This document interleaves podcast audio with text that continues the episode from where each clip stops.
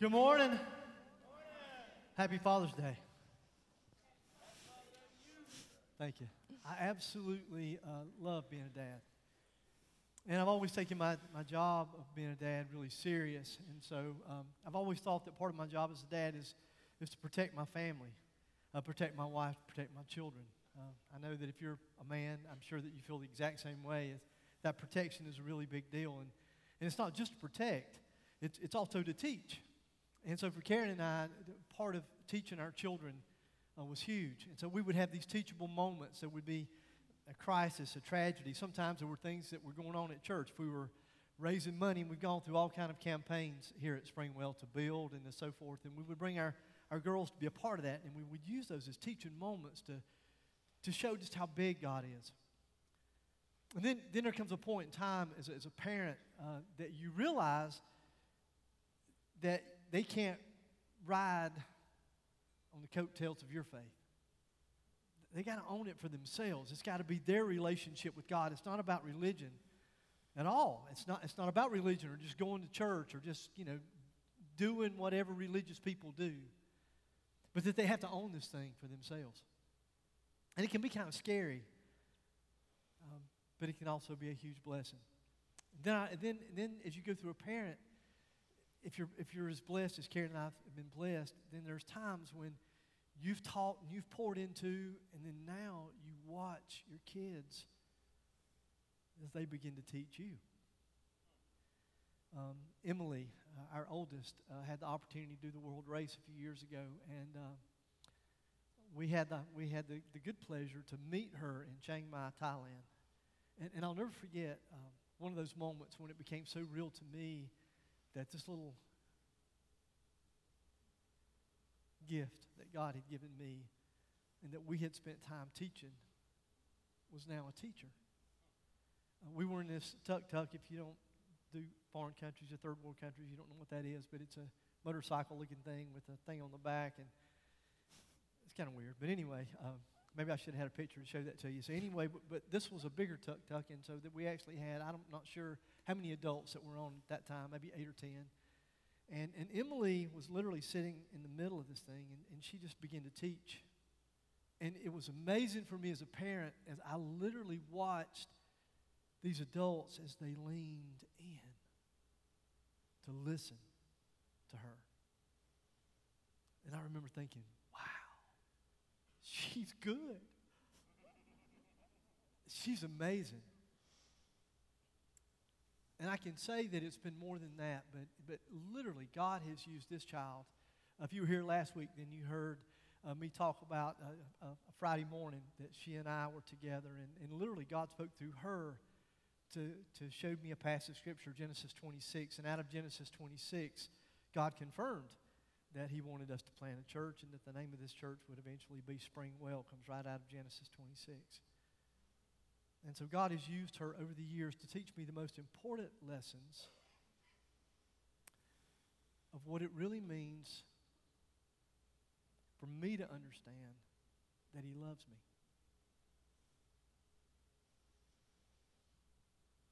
That I'm secure in that relationship.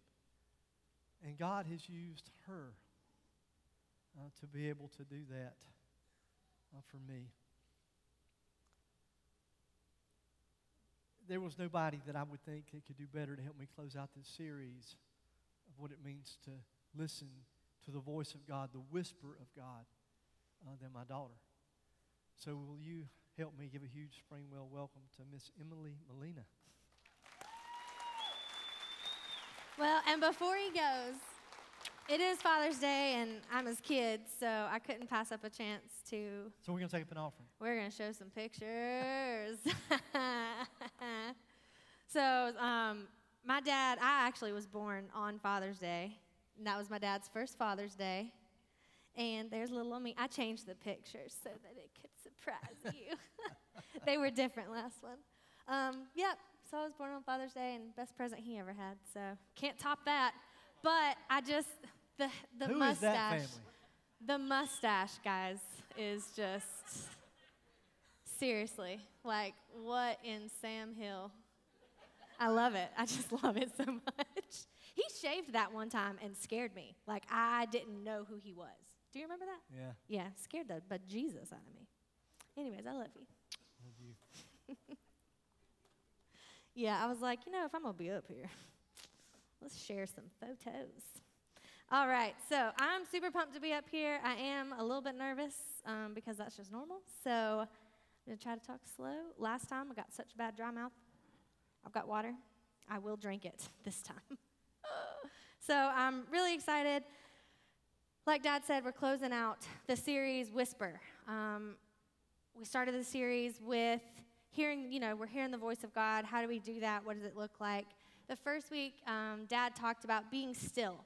We've got so much going on in our lives that we just we can't hear anything because we're just here to and fro, and we've just got so much clutter in our heads. Like, how do we hear from God? Well, you just have to be still. You just have to stop and get away and shut off all the noise. Um, last week, Dad talked about God's Word. I don't know if y'all know this or not, but he is incredibly passionate about the Word of God. Um, the Bible, that is his bread and butter. He loves it. He loves to dig in it and he loves to explain it to you and break it down so that you understand it and explain to you that Jesus was a little sassy, which I think is my favorite thing in the world because he is. Um, so he's he spoke about the Bible being active. And have you ever read a verse and like you you almost could feel it breathe? like you you needed it so bad and like you could just take a breath or you know it's like you're parched and you know you read this verse and suddenly it's like drinking water you know? And that's what it is you know the word of god it's living it's active it's moving. Um, that's why my dad's so passionate about it. Um, so today we're going to talk about intimacy with the father and uh, what does that look like and what can it look like? Um, so first thing let's just define intimacy. What does that even mean? Uh, google tells us that it is close familiarity or friendship, closeness, affinity, affection, warmth, confidentiality. We all long for intimacy. I think everyone longs for community. Um, you want to be seen and you want to be known by someone. Um, to have a closeness with someone that, I mean, it, you can't shake it. It's an unshakable bond. So it's special. Um, and you don't you can't have that with everybody. You know you're not going to just go out and you know have an intimate relationship with everyone you meet. And it's going to be different uh, with everyone that you know. Um, the movies uh, a lot of times hollywood shows a really counterfeit version of something that's real. Um, knowing someone and them knowing you in return. Um, a lot of us have heard the relationship versus religion thing. Um, that's pretty cultural and what we kind of talk about in these days so, relationship versus religion, I've heard it a lot. Well, here's my two cents. So, I worked at Starbucks for eight years. That's a long time. I made a lot of coffee, probably made some of your coffee. Um, so, at Starbucks, when we train our baristas when they show up, we have a role and a routine for everything. I'm talking like to get the ice, there is a role and routine, and there is a time and place to get ice. It is intense. So, when a barista comes in, when we train them, um, as a manager, when they show up on my floor that day, they've been trained, they're on my floor, they look at the schedule and they see their name, and there's a letter beside their name, and it tells them what role they're working for that day. If it has a B, they go to bar. If it has a DT, they go to drive through. They don't have to ask me about it, it says it right there, so then they walk to their position. When they're in drive through, when they're in bar, there's a role and routine. To every drink that you make, there's a way to make it. And to the taking of the orders at the drive through, you've seen one person standing there taking and ringing. There's a routine. We have orders to do that. So they don't really need to have much conversation with the manager. They show up, hey, I'm working drive through, go to drive through, do my job, work your job, and then, you know, if you successfully followed all the routines that were laid out for you, after six hours, you clock out and you go home. You worked good, you know, good job, well done, job well done. So there's not really any reason to talk to the manager at all for that day. Um, you show up, you follow the rules, you do what you're supposed to do. Um, the only reason you would really have a conversation with the manager is if there's a problem, you know? Something happened, whatever, and then the manager steps in to kind of alleviate an issue. So when you've got a problem, you kind of cry out to the manager. So to me, that's religion. Religion says you show up, you follow the rules, and if you follow the rules, you're safe. You just do what's required. Um, and that, I mean, that's what religion tells us to do. There's not really any relationship with the manager involved. So relationship is not that way. Um, it's not that way at all. Relationship is personal. and it's intimate. Um, your spouse did not come with an instruction manual, no matter how much some of you wanted that to have happened on your wedding day.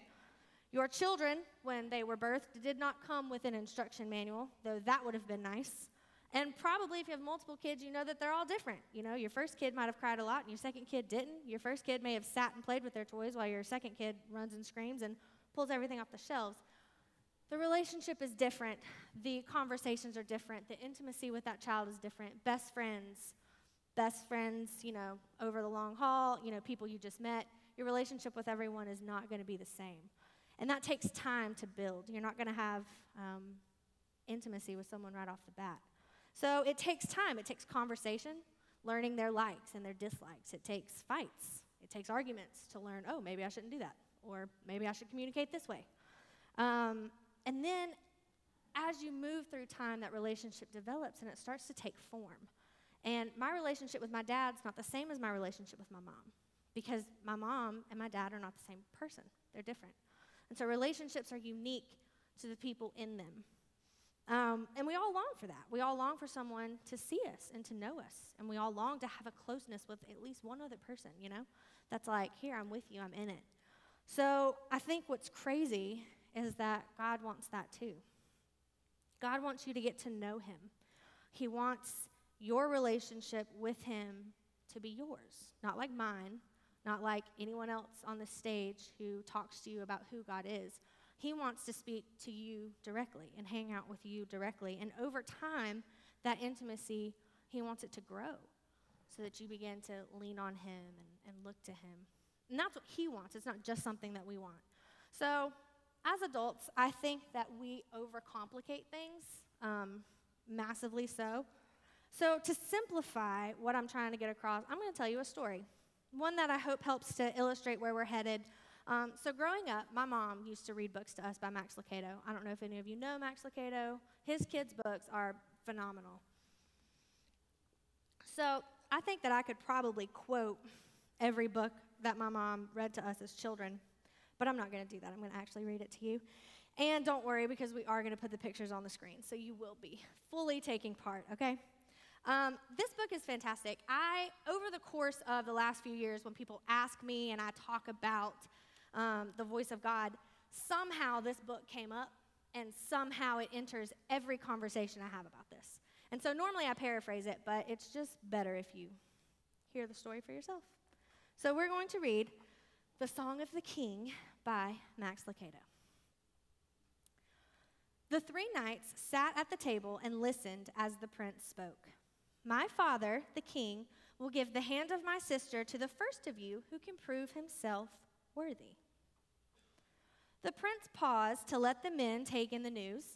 He looked at their faces, each weathered from miles and scarred from the battles. The three had much in common.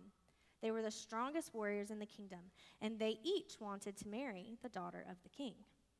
The king had promised each a chance, a test to see which was worthy of his daughter and now the time for the test had arrived. This test is a journey, the prince explained. A journey to the king's castle by way of Hemlock. The forest? One knight quickly inquired. The forest, answered the prince. There was silence as the knights thought about the words, and each felt a stab of fear. They knew the danger of Hemlock a dark and deadly place. Parts of it were so thick with trees that the sunlight never found the floor.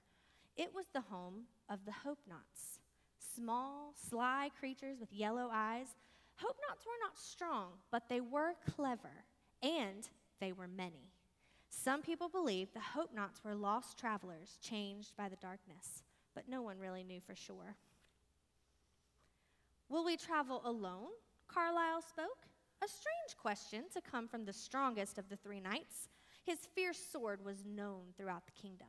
But even his steely, this steely soldier knew better than to travel hemlock alone. You may each choose one person to travel with you. But the forest is dark. The trees make the sky black. How will we find the castle? This time it was Alon who spoke. He was not as strong as Carlisle, but much quicker.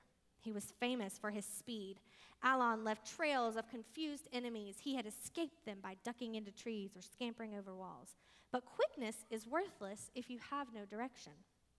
So Alon asked, How will we find the way? The prince nodded, reached into his sack, and pulled out an ivory flute. There are only two of these, he explained this one and another one in the possession of the king.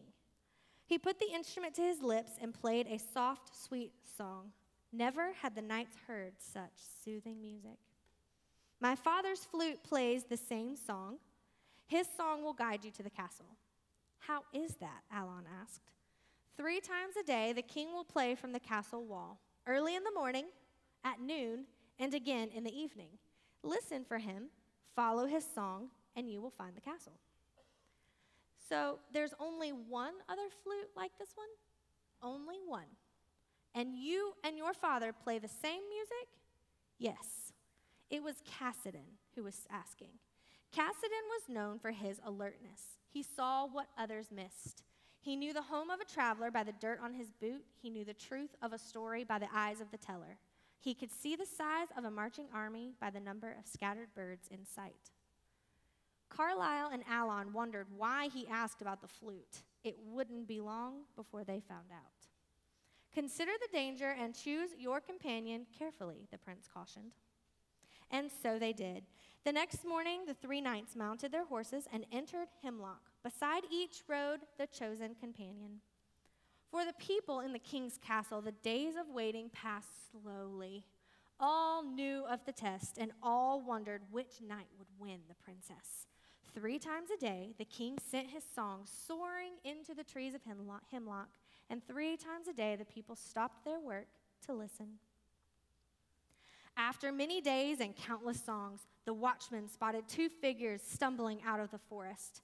No one could tell who they were, they were too far from the castle. The men had no horses, no weapons, and no armor. Hurry, the king commanded his guards. Bring them in. Give them medical attention and food, but don't tell anyone who they are. Dress the knight as a prince, and we will see their faces tonight at the banquet. They then dismissed the crowd and told them to prepare for the feast. That evening, a joyful spirit filled the banquet hall. At every table, the people tried to guess which knight had survived Hemlock Forest. Finally, the moment came to present the winner.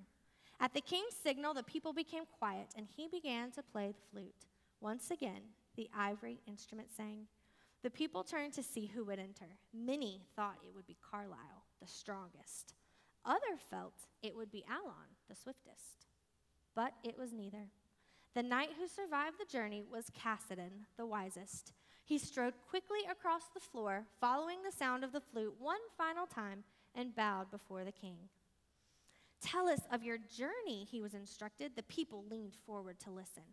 The Hopenots were crafty, Cassidan began. They attacked, but we fought back. They took our horses, but we continued. What nearly destroyed us, though, was something far worse. What was that? asked the princess. They imitated. They imitated? asked the king. Yes, my king, they imitated.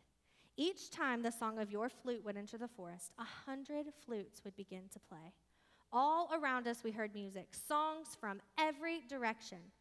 I don't know what became of Carlisle and Alon, he continued, but I know strength and speed will not help one hear the right flute. The king asked the question that was on everyone's lips. Then who how did you hear my song? I chose the right companion, he answered as he motioned for his fellow traveler to enter, and the people gasped. It was the prince, and in his hand he carried the flute. I knew there was only one who could play the song as you do, Cassidan explained.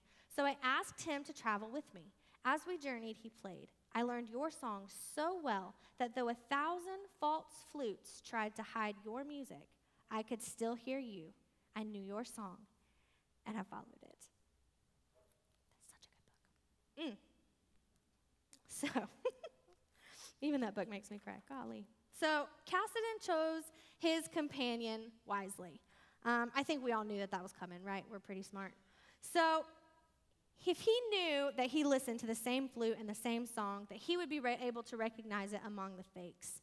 So, here's the reason that I tell you that story. Satan is going to do everything he can to throw you off the path. He's going to tear you down and he's going to make you feel lost, throwing false voices and fake voices in your face, half truths. He wants you to feel alone and he wants you to feel isolated. If you don't know the Father's voice, then how are you going to hear him among all the fake ones? So tell me what you pay attention to, and I will tell you who you are. That's what the Spanish philosopher Jose Ortega said. You will eventually be shaped in the image of the loudest voice in your life, the voice that you listen to the most. So, who are you listening to? So, then how do we do that, right? Like, how do we, how do we hear the voice of God? We know that we need to, so how do we do that? God gives us many examples in the Bible, so let's start with Moses.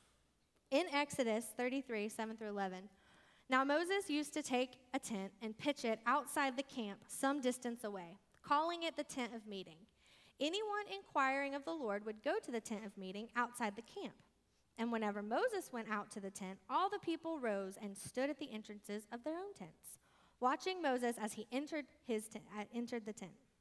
As Moses went into the tent, the pillar of cloud would come down and stay at the entrance while the Lord spoke to Moses. And whenever the people saw the pillar of cloud standing at the entrance, they all stood and worshiped, each at their own entrance of their own tent. The Lord would speak to Moses face to face as one speaks to a friend. And then Moses would return to the camp, but his young aide, Joshua, son of Nun, did not leave the tent. So Moses had a place to meet with God, somewhere to spend intimate time with him. And God spoke to Moses. Now, I know that we read this and it's Sunday morning, 11 o'clock service, high and holy time, but Moses didn't have a Bible in front of him. So, do you ever think that he thought he was insane? That he thought he was nuts? I mean, a bush was burning and speaking to him. At some point, you have to question your sanity, right? So, there have been many times throughout my journey and my walk with God as I've been learning to hear the voice of God that I thought I was crazy. And my dad would say I'm a little crazy, but I'm talking like I really thought I was off my rocker. Like, there's no flipping way that I am like concocting these things in my head. So, as God continued to speak to me and I continued to thought I was making it up, God showed me that it was Him because He was consistent, He was true to His nature, and Scripture confirms everything that He says. So, Moses got away with God in the tent of meeting, and that's the Old Testament. So, what does Jesus show us in the New Testament? Countless, countless examples, but a few. Jesus started his ministry. At once, the Spirit sent Jesus out into the desert, and he was in the desert for 40 days being tempted by Satan. He was with the wild animals, and the angels attended him. He was out in the desert by himself. It's how Jesus made important decisions. Very early in the morning, while it was still dark, Jesus got up left the house, and went off to a solitary place where he prayed. Everyone was looking for Jesus, but after his time of prayer, he told the disciples that it was time for them to move on to another village. It's how he taught his disciples. Because so many people were coming and going that they did not even have a chance to eat. Jesus said to his disciples, Come with me by yourselves to a quiet place and get some rest. So they went away by themselves in a boat to a solitary place. It's how he prepared for her death. They went to a place called Gethsemane, and Jesus said to his disciples, Sit here while I pray. And it's how he went deeper in his intimate relationship with his Father. Despite Jesus' plea that his miracles be kept secret, the news about him spread all the more, so that the crowds of people came to hear him and be healed of their sickness. But Jesus often withdrew to lonely places and prayed.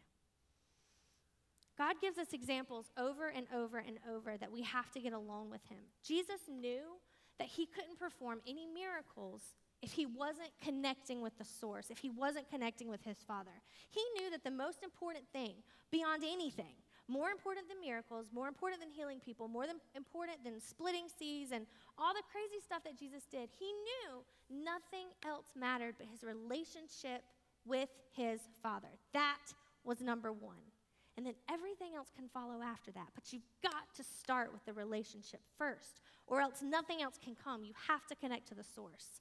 So he gives this example over and over and over. He lays it out. Jesus had to get away. And if he had to do it, how much more do we have to do it? So God and Jesus developed this relationship, they nurtured the relationship, and they continued connecting to the source of life. Mark Batterson says this, and I love it. I'm paraphrasing a little bit. Do not use the Bible to box God in. There are those who believe that God only speaks through Scripture. It's a well meaning mistake, often perpetuated by those who hold a very high view of Scripture, as I do. I certainly believe that the Bible is in a category by itself as the inspired Word of God and that the canon is closed. But we actually undermine the Scripture's authority when we discredit God's ability to speak to us now in the same way that He did in the pages in the Bible. When I survey Scripture, I see God showing up in strange places, at strange times, in strange ways, and I don't think anything has changed. God certainly won't contradict himself, but he is predictably unpredictable. And I love that. He is predictably unpredictable. How many times did he show up in crazy ways in the Bible? Like, he can still do that. He can still do that today and speak to you right now. So, why do I bring all that up? You know, God speaking the same way today as he did then. Well, while I was traveling, like Dad said, 11 countries in 11 months, I've gone a few places. Um, so on this trip, we had several discussions about a secret place. Um, I had heard of this term idea before. Maybe you have, maybe you haven't. Um, and there are many different names for it, like prayer room, whispering spot. You know, Moses used the tent of meeting. The idea is to have a place where you meet with God. It can be a physical place, or it can be somewhere that you've made up in your mind. Um, and so the idea is that you just get still, you get quiet, and you listen to Him. Um, like Mark said, some believe that God only speaks through the scriptures, but he will also speak to you in the same way that he did in the scriptures. Words in your head that you didn't actually think. And this is when you start to think you're a little nuts. When, like, you hear something and you're thinking, I didn't think that. Like, I'm, like, I heard that as I thought it type thing. Um, and there were many times that I thought that I was making things up. So for me, my secret place is in my mind. I can get there any time of day. I can go there right now. I can be there during worship, anytime it's available to me. And God and I have our own relationship. It's so sweet. And we have our own love language with each other, the way He talks to me. Oh, it's just, it's precious. Is what it is. So I just, I want to give you a window into what something could be, but I also don't want you to think this is the formula for what it has to be. Because again, my relationship with my parents is different because they're different. So your relationship with God will look like it needs to look for you, but this is kind of how it looks for me. So it all started um, in month two. Danielle was leading a woman's type thing on the roof of the building that we were in. And so she said, Go to your secret place. And I was like, Got it. So my secret place um, was not really unique to me it was Edward and Bella's Meadow from Twilight. That's the vampire movie that some of you, the sparkly ones, yeah, that's what it was. So this is what I'm picturing on this roof. And I'm just like, la da da, in my meadow, I'm good. And then I heard Jesus, well, I heard something. I didn't know it was Jesus at the time. I heard, make it ours. And I was like, what? I don't really, what? And I didn't think it. And of course, I'm thinking, hmm. So I ignored it. And then, you know, a few minutes later, you know, Danielle's still talking. It's supposed to be a really serious thing. And I hear, make it ours. And I was like, what? And so then I was like, uh, I mean, what does that mean? House, home decorating? Like, all right. So I'm sitting in my, my meadow, Edward and Bella's meadow. And I look over and I was like, I mean, I guess it'd be kind of cool if there's a waterfall right there. And then in my secret place, because it's in my mind, I'm making this up, there was a waterfall. So naturally, there it is.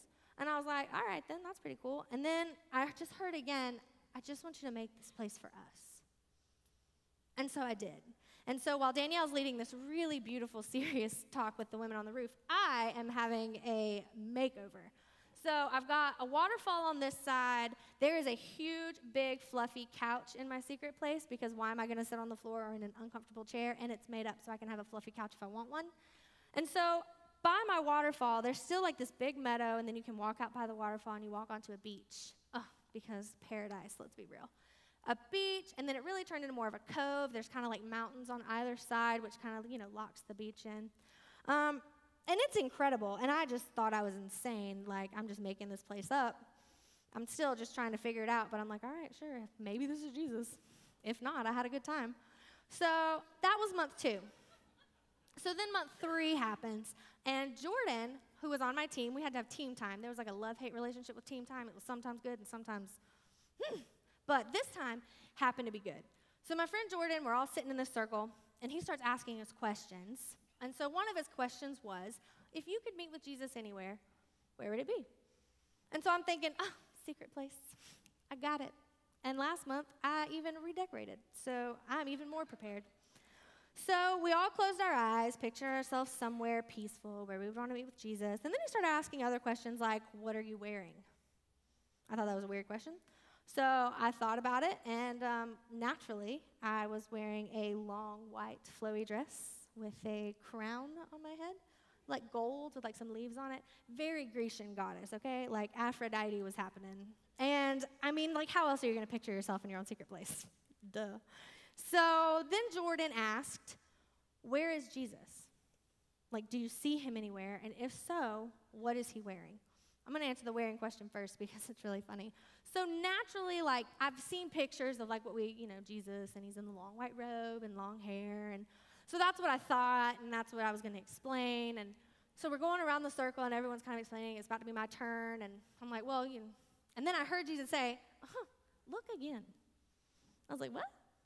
And so then I pictured my secret place again. I look over, and Jesus is wearing white board shorts, a white t shirt, and his hair is essentially in a man bun. Like, that's essentially what's happening. and so, what I want you to understand here is that Jesus, it, this is my place, you know? Like, this is our place. And he's talking to me the way I need to be talked to. And he's looking at me the way I need to be looked at.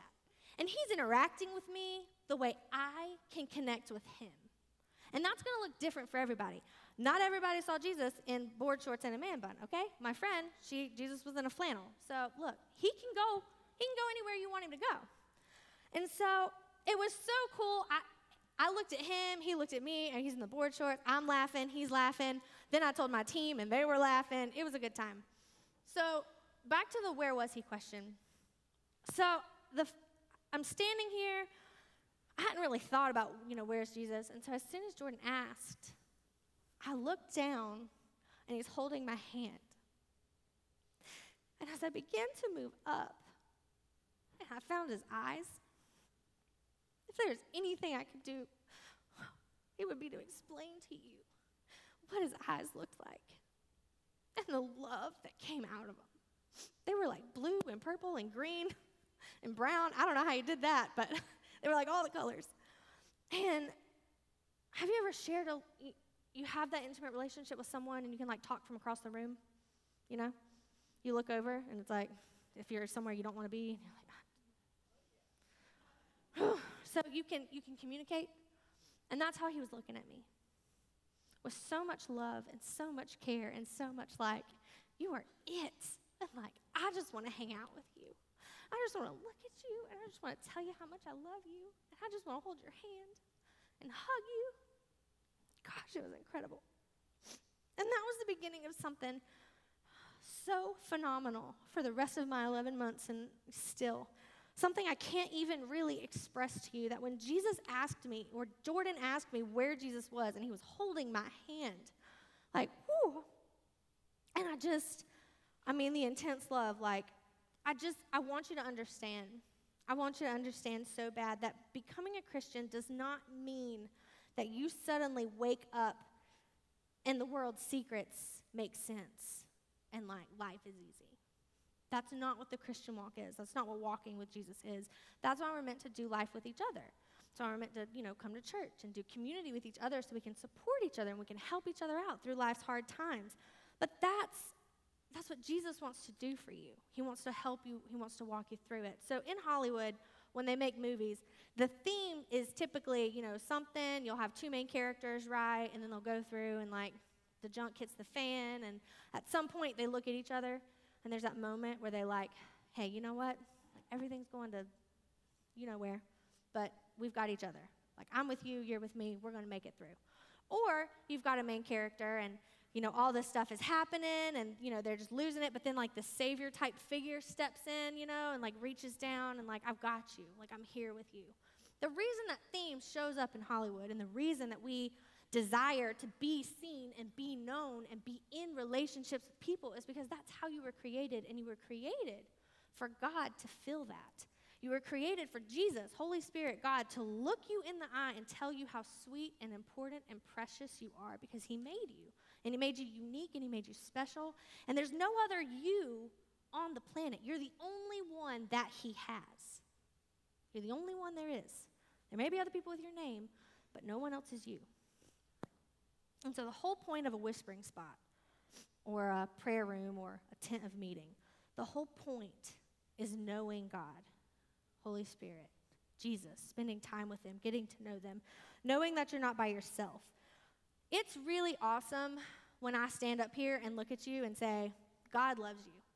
And every week, my dad at some point is going to tell you that God is crazy about you. Crazy. And every week, Jonathan's going to look at you and tell you how much God loves you. But how much cooler is it when God tells you himself and you hear him? How much cooler is it when you have such a special relationship with Him that you've been listening to His flute that you can hear His flute above the fakes? How much more special is that? And that's what this secret place does. It just gives you gives you this place where you can spend time with him and get to know him. And that takes time. Intimate relationships with people don't happen overnight. Best friends, that takes years. It takes strife. It takes stuff of getting through. So it's going to feel awkward at first going to a secret place. Mine's in my head, so, you know, I'm imagining a place. Feel a little nuts. I'm talking to air. It's awkward. It's weird. Relationships, when you first meet someone, it can be a little awkward. You got to figure some stuff out.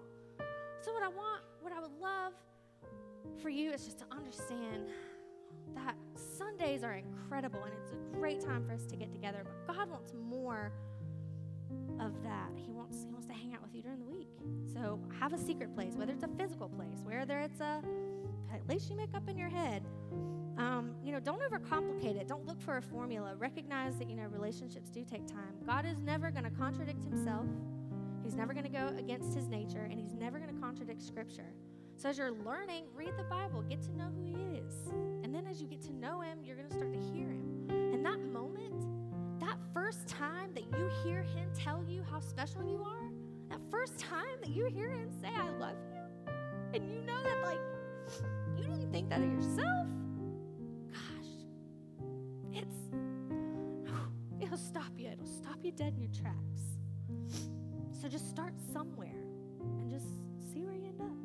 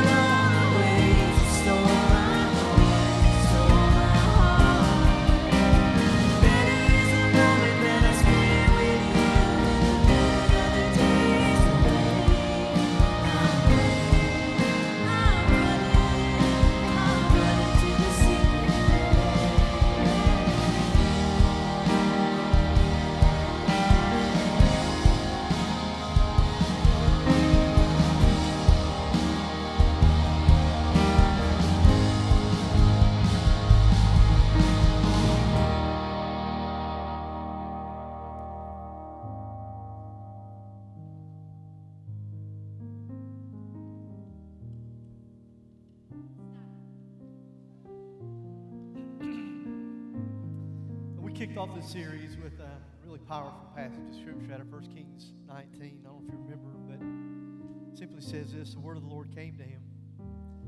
So, what are you doing here? Elijah, he replied, I've been zealous for the Lord, God Almighty. The Israelites have rejected your covenant. They've torn down your altars and put your prophets to death with the sword, and I'm the only one left. And now they're trying to kill me too. The Lord said, Out and stand on the mountain in the presence of the Lord, for the Lord is about to pass by. Then a great powerful wind tore the mountains apart and shattered the rocks before the Lord. But the Lord was not in the wind. After the wind, there was an earthquake, but the Lord was not in the earthquake. After the earthquake came a fire, but the Lord was not in the fire. And after the a gentle whisper. The first time I heard the whisper of the Lord was in 2006 on the beach. And what I heard was, was God whisper in my ear, and He said, I love you. Now, I knew that He loved me.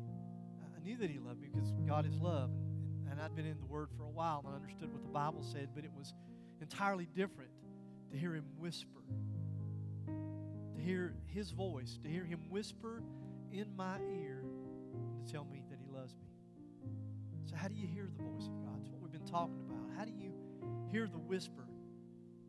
Well, you have to drown out all of the clutter in our lives. Which means that there has to be a time every day when we say, Nothing else matters, God, today, but just me hanging out with you. And that means that the TV's got to be off, and the cell phones have got to be put away, and the computers have got to be turned off, and everything else has to be put aside where you're just quiet before Him. He said, Be still and know that I'm God. Be still and know that I am your heavenly Father and I am crazy in love with you. And I want a relationship You can hear the whisper of God. This church is founded on two passages of Scripture Matthew chapter 9 and Genesis 26. I shared that with you last week, where literally God spoke through His Word. He whispered. He said, I want you to plant a church. In fact, the name Spring Well comes out of Genesis 26. He speaks through His Word. But He's not limited to just speaking through His Word, He never has been. You should go back and study. Actually, what you'll find is that the early forefathers of this country, they had their secret place where they met with God. I read a testimony of a lady not too long ago who had suffered some abuse. In her mind, her safe place was the arms of her Heavenly Father.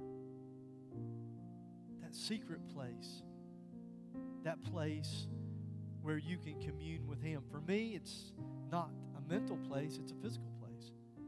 Most of the winter, I, I would I get up early and, and I would take my iPad and I would sit beside the fire with my cup of coffee and I would turn, look at the fire, and then look outside. That was my place to be with Him, to hang out with Him. So I have to ask you, as a follower of Jesus, when's the last time you heard the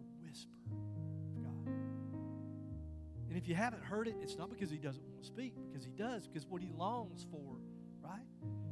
Emily, He longs to be with us. To hold our hand.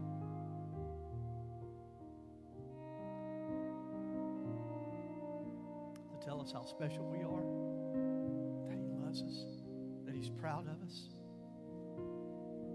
that He's not absent, that He's very present, and He's going to take all of the ugly things that happen to you and somehow make them work for our good.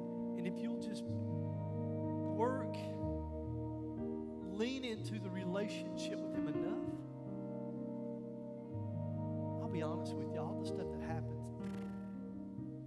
it's no big deal because you trust Him, because you know Him. So, as a follower of Jesus, when was the last time you heard Him whisper? And if not, it's because you just haven't set a time, you haven't found a quiet place to be still and know that He's God. And if, you, if you're not doing that, why would you not? What is the point? What is the point being a follower of Jesus? What is the point if it's not to be in relationship with Him? Is it just to be used by God? To receive a call and to go do some work and to feel good about yourself because you accomplished? That's not it. We were created and put on the earth to be in relationship with God. He doesn't need you. What do He need you for? What are you going to do for God that He can't do for Himself? He wants you. So if you're not, if you are a follower of Jesus and you're not spending time with Him,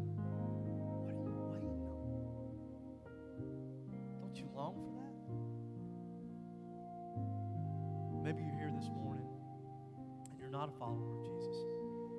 And maybe this morning somehow the Holy Spirit showed up and what you heard for the very first time is that God, the creator of the heavens and the earth, has just whispered into your ear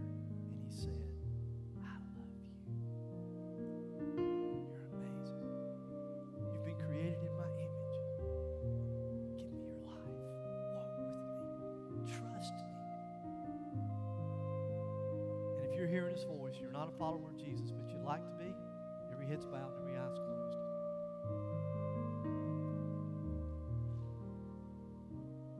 Maybe you would pray a prayer something like this.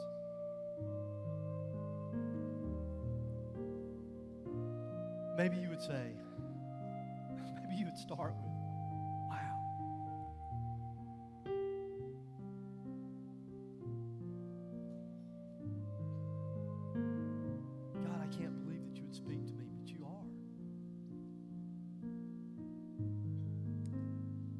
So, Lord, I just, I just want to tell you that I do believe.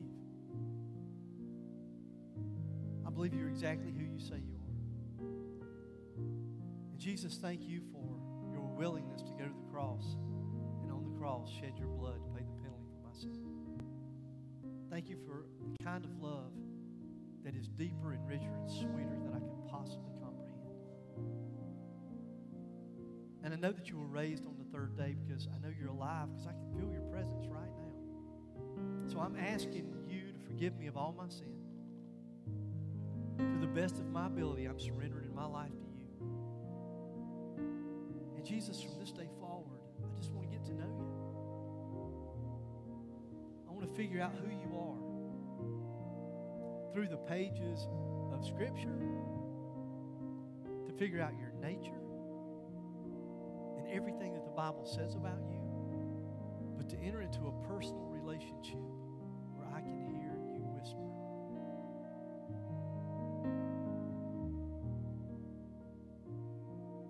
Father, uh, obviously, I'm a very proud daddy.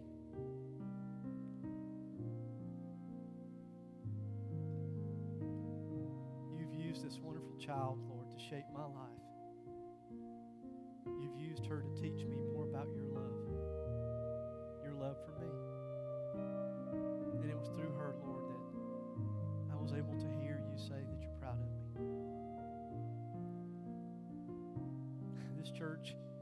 Exists today, and, and even the name, because of a passage of Scripture that Holy Spirit used Emily to show me.